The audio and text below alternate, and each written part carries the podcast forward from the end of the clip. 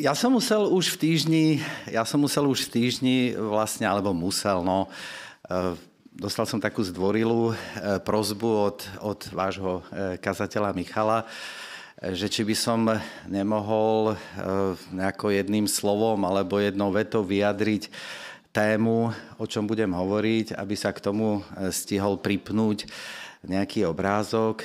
Takže to, čo tam vidíte, v Slovenčine znie len jedno je potrebné. Áno, len jedno je potrebné. A mne práve, neviem, čo to vyvoláva vo vás, alebo ja teraz o chvíľočku možno urobím takú anketu, ale mne to trošku pripomína takú situáciu e, z našej rodiny alebo e, z nášho manželského života, že ja keď počujem, ako mi Alenka povie, Miky, potrebujem od teba len jednu vec, tak ja už viem, že to slovo jedna vec uh, má inú predstavu moja žena a inú ja. A že jedna vec je pre mňa naozaj jedna vec, ale pre Alenku to bude najmenej 5 vecí, 5 povinností, hej, ktoré, ktoré očakáva. Tak eh, ja neviem, či aj u vás je to tak, vo vašich rodinách, ale každý si môže pod tým, len jedno je potrebné predstaviť niečo iné. Takže na začiatku otázka e, pre vás. E, viete, pri akej príležitosti Kristus vyslovil túto vetu? Len jedno je potrebné? Viete, kde sa to stalo? Na čo je viazaný ten text? Na návšteve, správne. Takže blížime sa. A konkrétne, u koho na návšteve? No. No. Áno, presne. Takže vy ste dostali takú určitú nápovedu. Marta nám vystupovala aj v detskom, detskom príbehu však. Áno, stalo sa to na návšteve u e, Márie a Marty. A, a asi by sme všetci chceli vedieť, čo znamená to jedno. Áno? Čo myslí Kristus pod tým, keď hovorí, že len jedno je potrebné? A možno aj preto, že tento Kristov výrok, alebo tá veta len jedno potrebné, tak sa e, nachádza vlastne v Novom zákone iba raz. To znamená, nebolo viac príležitostí, pri ktorých by Kristus takým pomerne jednoznačným spôsobom povedal, čo je potrebné, čo sa vyžaduje, čo, čo je to najdôležitejšie. E, možno práve preto e, som si to vybral a možno práve preto sa chcem o to e, s vami dnes podeliť. Jednoducho medzi všetkými životnými potrebami, medzi všetkými životnými povinnosťami, podľa tejto Kristovej vety je jedna, ktorá má prednosť a ktorú by sme si mali vybrať na úkor tých ostatných. Takže ja teraz prečítam príbeh o Márii a Marte, ako ste správne povedali, z Lukášovho Evanelia z 10. kapitoly od verša 38 do konca kapitoly. Takže keď niekto chce e, čítať spolu so mnou, ja chvíľočku počkám, Lukáš 10. kapitola 38 až 42. Ako išli ďalej, vošli do jednej dediny, kde ho prijala do domu istá žena menom Marta. Mala sestru, ktorá sa volala Mária. A tá si sadla pánovi k nohám a počúvala jeho slova. Marta však bola veľmi zaneprázdnená s obsluhou. Zrazu zastala a povedala. Pane, nedbáš, že ma sestra nechá samú obsluhovať? Povedz jej, aby mi pomohla. Pán jej však povedal. Marta, Marta, staráš sa a znepokojuješ pre mnohé veci. A potrebné je len jedno.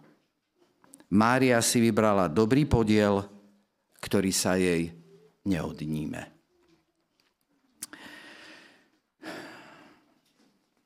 V súvislosti s týmto príbehom som čítal taký príbeh o troch doktoroch teológie, ktorí sedeli spolu pri obede a rozoberali práve tento text, práve tento príbeh.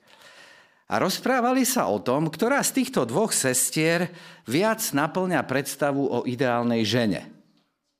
Mária alebo Marta.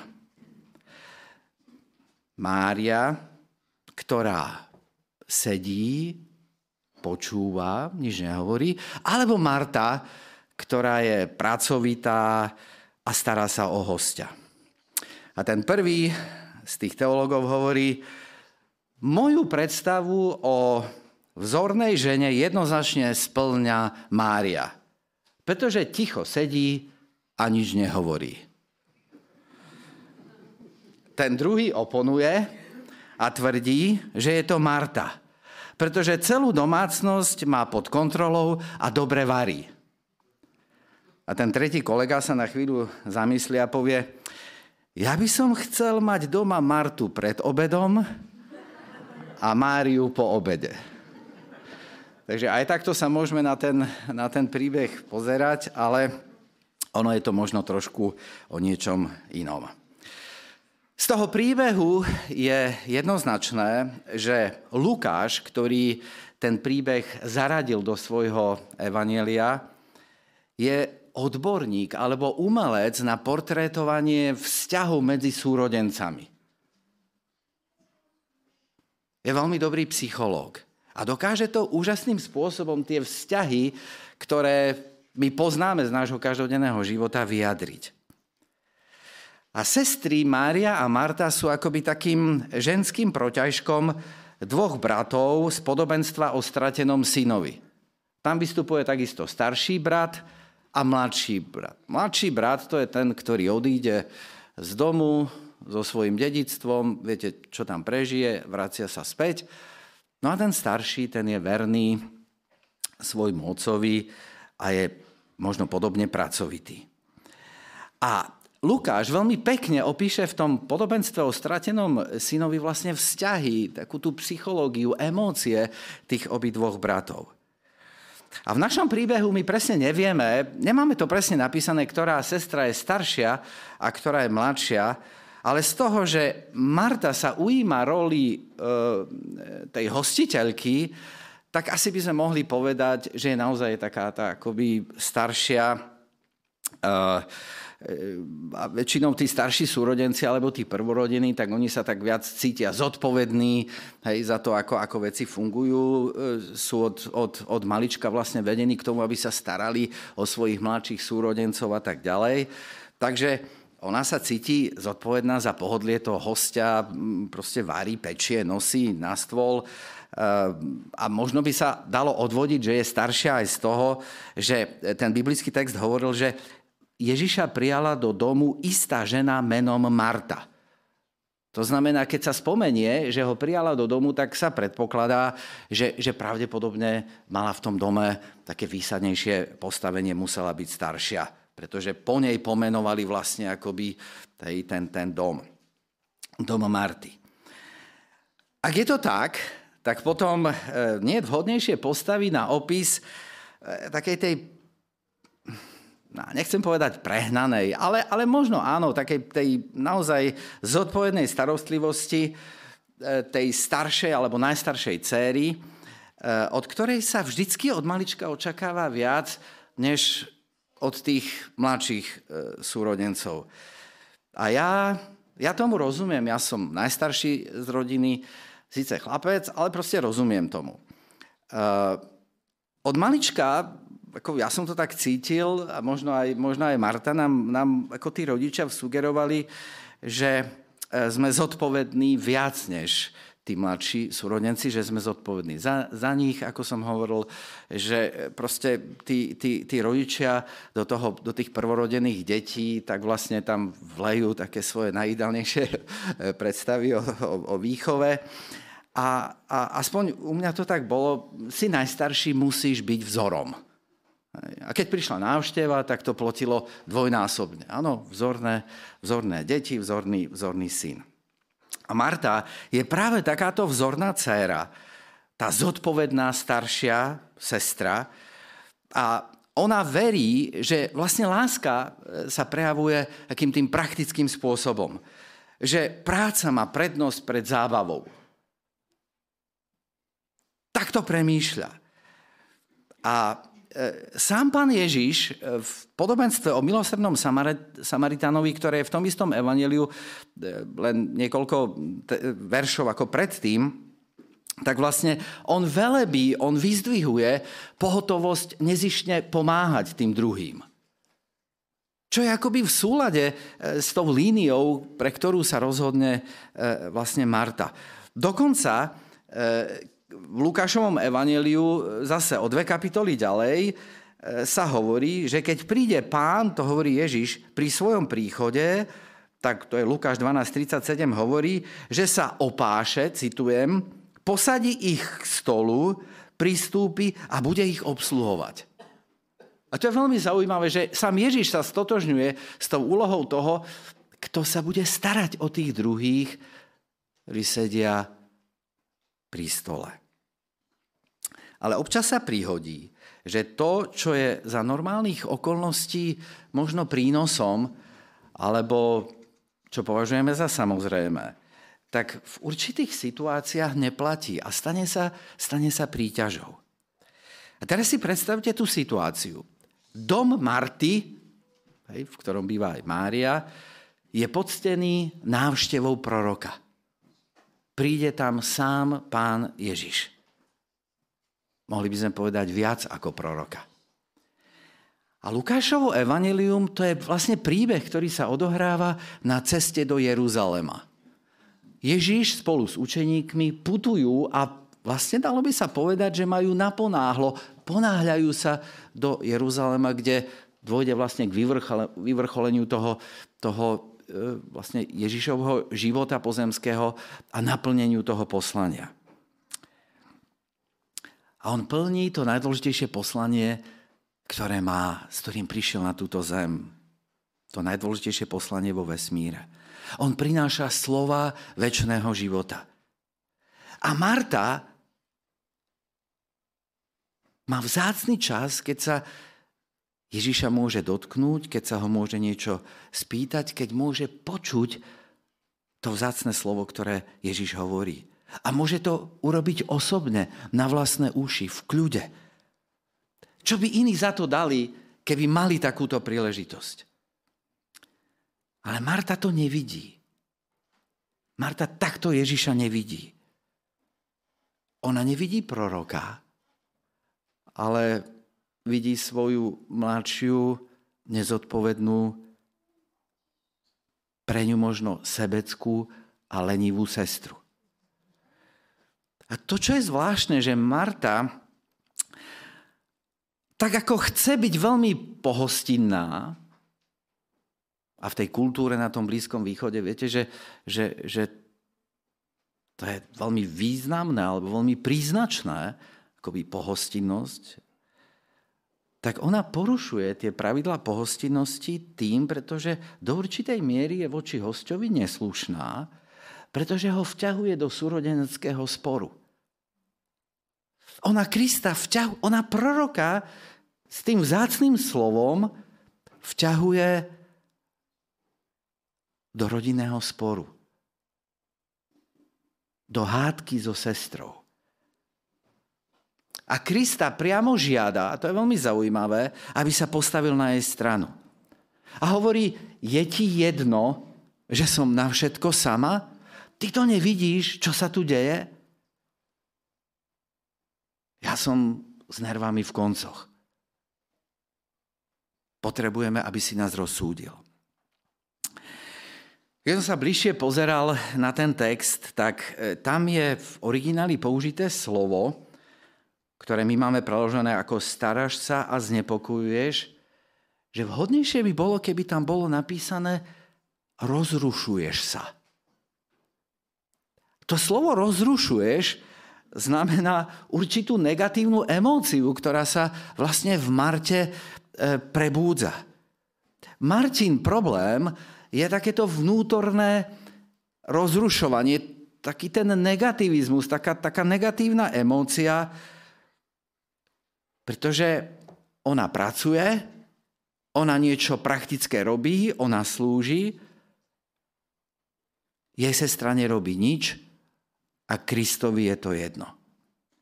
A v tom sa tak trošku podobá tomu staršiemu e, synovi z podobenstva, ktorý hovorí, toľké roky ti slúžim a nic z toho nemám.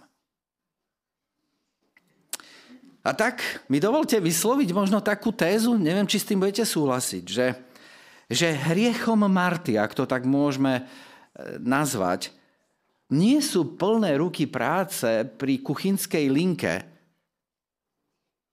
ale poprvé, neschopnosť rozpoznať jedinečnú príležitosť počuť to Kristovo slovo. Slovo výjimočného muža. Slovo proroka a znovu opakujem viac ako proroka. To druhé, hriechom Marty je jej negatívna emócia, horkosť voči sestre, ktorá podľa nej nerobí nič, okrem toho, že počúva. A podľa Marty počúvať, sedieť pri Kristových nohách je akoby strata času. A to tretie, ten hriech Marty spočíva v tom, že ona tak trošku znižuje alebo degraduje proroka na úroveň sudcu takého malicherného súrodeneckého sporu rodinej hádky. A ja som niekde čítal nedávno veľmi peknú vetu.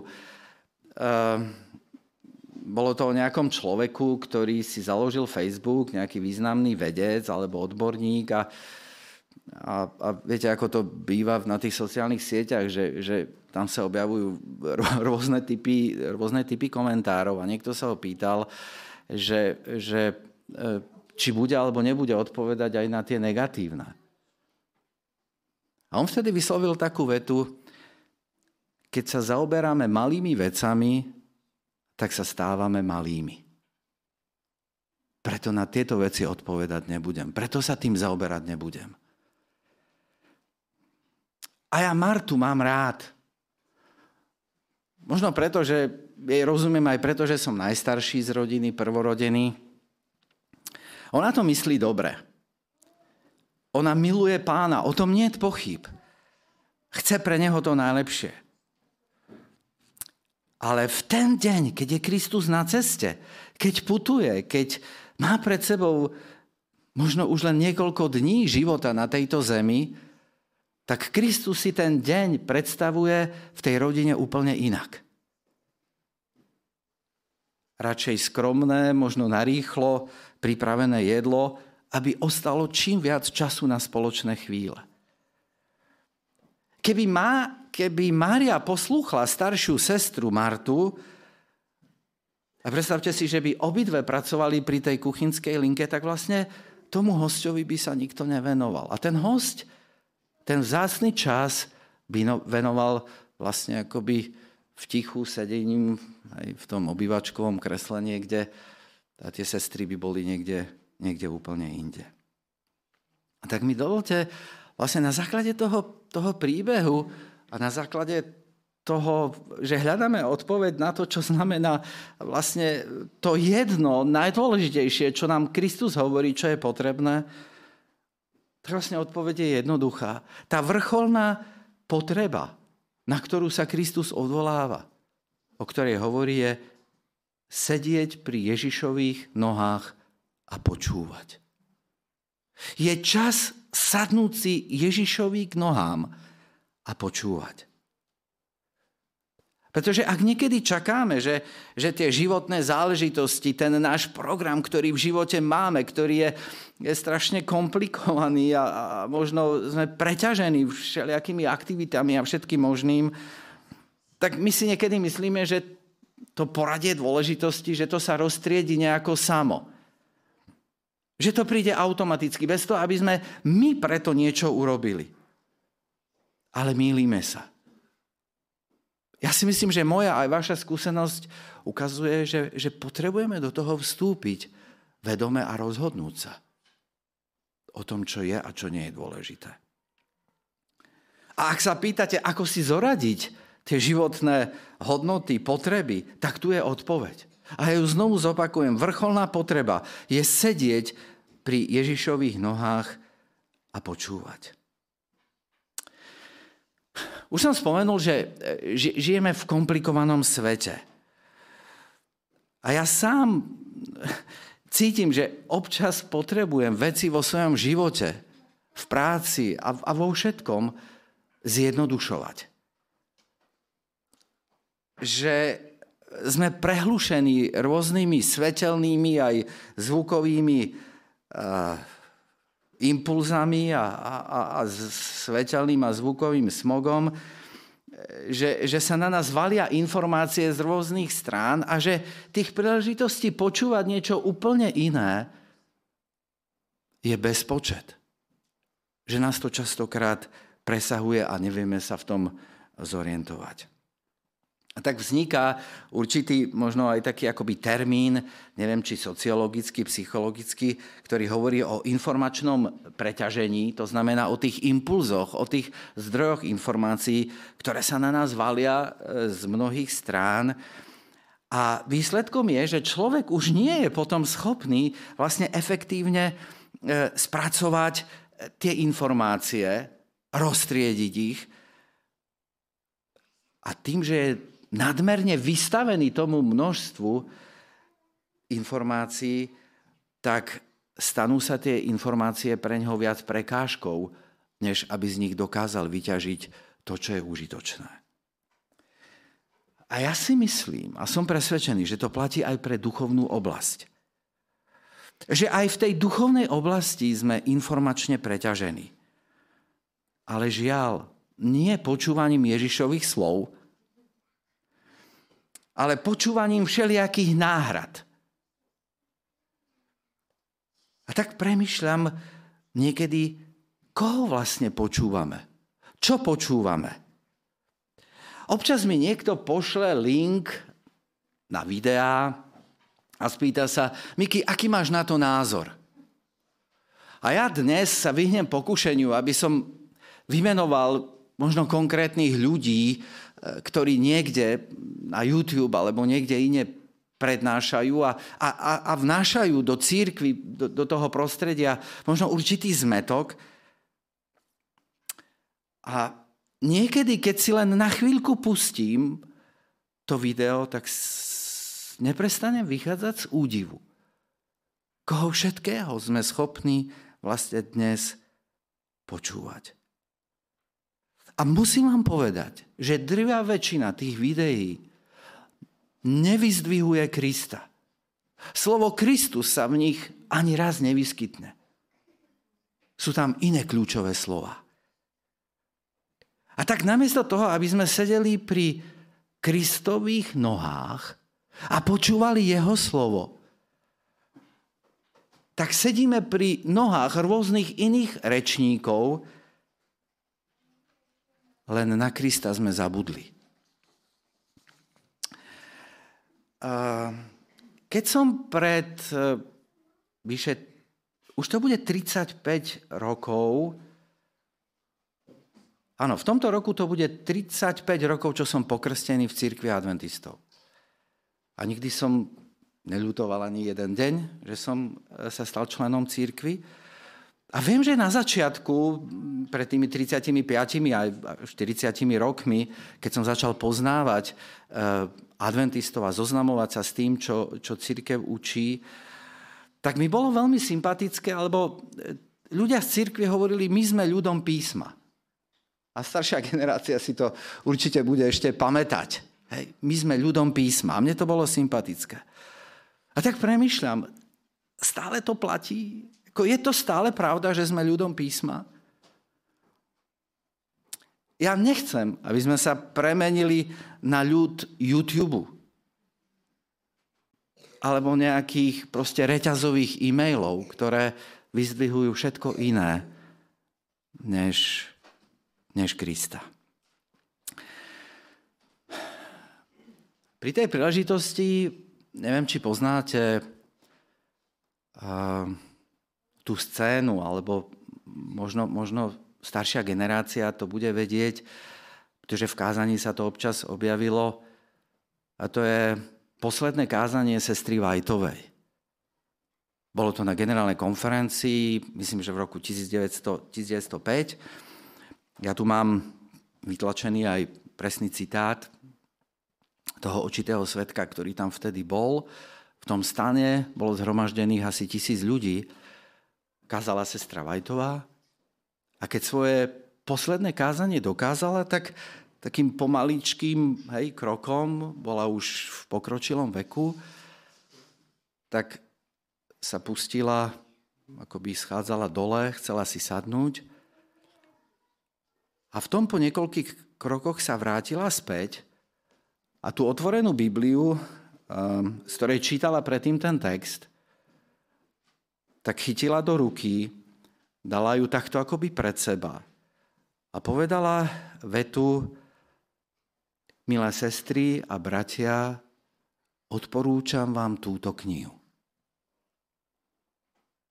Položila ju naspäť a sadla si. A zdá sa, že to boli akoby také tie posledné slova, tej, ktoré si vždycky vážime, nad ktorými premýšľame, pretože v nich sa niečo dôležité skrýva. Vlastne sestra Vajtová v svojom poslednom kázaní odporúčila mne, vám vlastne túto knihu, ktorá obsahuje aj Ježišovo slovo.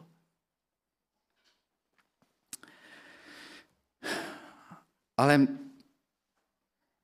niekedy namiesto toho, aby sme sedeli pri pánových nohách a počúvali jeho slovo, tak sme často rozrušení, podobne ako, ako Marta, tým, že pozorujeme tých ostatných. Niekedy sa s nimi porovnávame, niekedy sa možno na nich hneváme, že nie sú takí pracovití, aktívni, ako sme my. Ak nesedíme pri Ježišových no- nohách, tak sa dostávame do sporu s ostatnými, pretože sa s nimi porovnávame. A to je problém církvy. A som v nej dosť dlho. A dosť dlho som kazateľ na to, aby som videl, že sa v nej uplatňuje ešte jedna črta z tej návštevy, ktorá sa tam objavuje, o ktorej som hovoril. Malicherné, častokrát nepodstatné spory. Možno práve preto, že nepočúvame pána církvy. Že nedokážeme sedieť ticho pri jeho nohách.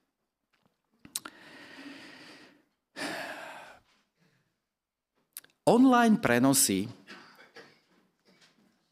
umožnili vlastne tú paletu e, rečníkov, tých príležitostí, vlastne počuť to e, slovo neskutočne rozšíriť. A, a je to dobre, ja som veľmi rád, práve preto to máme na našich stránkach aj unijných.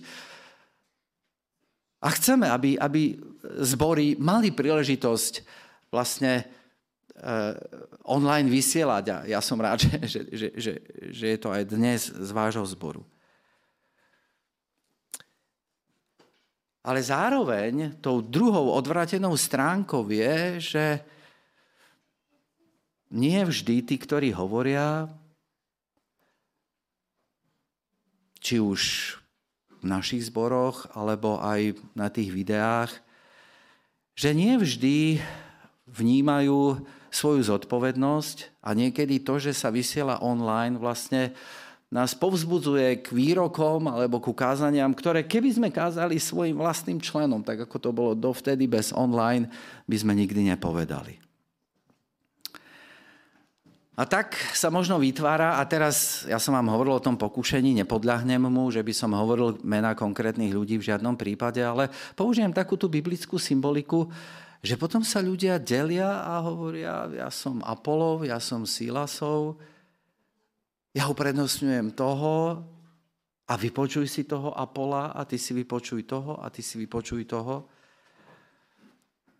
A Pavol hovorí, a kde je Kristus? A ja nechcem, aby sme sedeli pri nohách Apola, Silasa, brata XY. Ja chcem, aby sme sedeli pri nohách Ježiša. Ak by sme možno dali na internet kázanie s názvom Ježiš chlieb života, možno by nemalo šancu konkurovať iným typom kázania, ktoré by možno zneli ako, ja neviem, islámske prepojenie. Alebo posledné varovanie zeme. Tým nechcem povedať, že sa tými prorockými víziami alebo tými záverečnými udalosťami nemáme zaoberať. Ale Kristus hovorí o niečom, čo je vrcholne potrebné a dôležité. Lukáš jednotlivé príbehy Evanelia však zaujímavým spôsobom prepája. A ja nechcem skončiť pri tomto príbehu, pretože ak je životnou potrebou podľa Krista nechať vlastne jeho prehovárať, počúvať ho, sedieť pri jeho nohách. Potom hneď tou druhou v poradí, keď čítam ten príbeh, tak nasleduje po ňom 11. kapitola, ktorá v mojej Biblii má názov Modlitba pána, modlitba odčenáš. A tak ako mi napadlo, že vlastne, ak je to tým najdôležitejším počúvať, tak ako keby tým druhým hneď v poradí je, aby sme aj my hovorili s pánom. Je potrebné sa modliť. A tam Ježiš v druhom verši hovorí, keď sa modlíte, hovorte. A tak ako opakom toho načúvania v, prvého, v prvom príbehu, toho počúvania Krista, bola taká akoby tá mimoaktivita, to obsluhovanie a, a, a to rozrušovanie a tak ďalej, tak my vieme z iných evanilí, že opakom hovorenia z našej strany je buď hovoriť veľa, hej, ako hovorí Kristus ako pohania, alebo nehovoriť nič.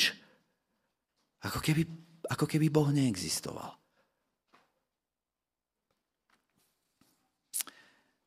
Aby sa mohli učeníci spýtať Ježiša, ako sa modliť, tak museli najprv Ježiša počúvať. Oni ho počuli, ako sa modlí. A my máme prednosť Pána Boha nielen počúvať, ale aj česť s ním hovoriť. Predkladať mu to, čo prežívame a prehlbovať tak osobný vzťah s ním. Len tak medzi nami, ten Ježišov recept na modlitbu, keď si zoberieme tú Lukášovú verziu oče náša, je veľmi jednoduchý, pretože tam je 5 prozieb. A z tých 5 prozieb sa dve týkajú Pána Boha, Božieho záujmu.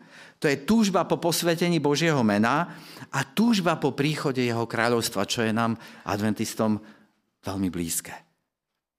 A zvyšné tri sa vzťahujú k nám. Denný chlieb,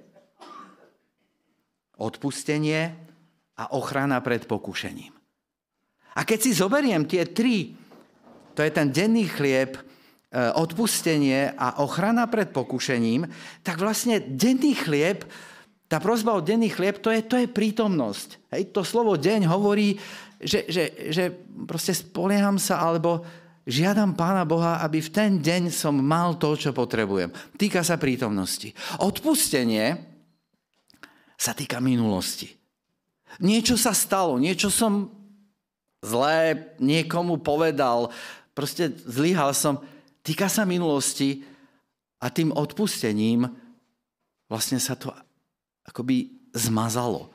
Stratí sa to. Boh ma prijíma. Odpustenie sa týka minulosti. No a potom samozrejme prozba, aby som neupadol do pokušenia, sa týka čoho? Budúcnosti. Je to modlitba za niečo, čo nechcem. Neprajem si, aby sa stalo. Ale to dôležité, čo sa týka modlitby, čo nám Ježiš hovorí, prioritu majú Božie záujmy, až potom naše. Takže prvý príbeh Maria Marta bol o počúvaní. Ten druhý, modlitba Oče náš, je o našom hovorení k Bohu. Ale potom je tu ešte jeden posledný príbeh a to je príbeh o uzdravení človeka, ktorý bol nemý.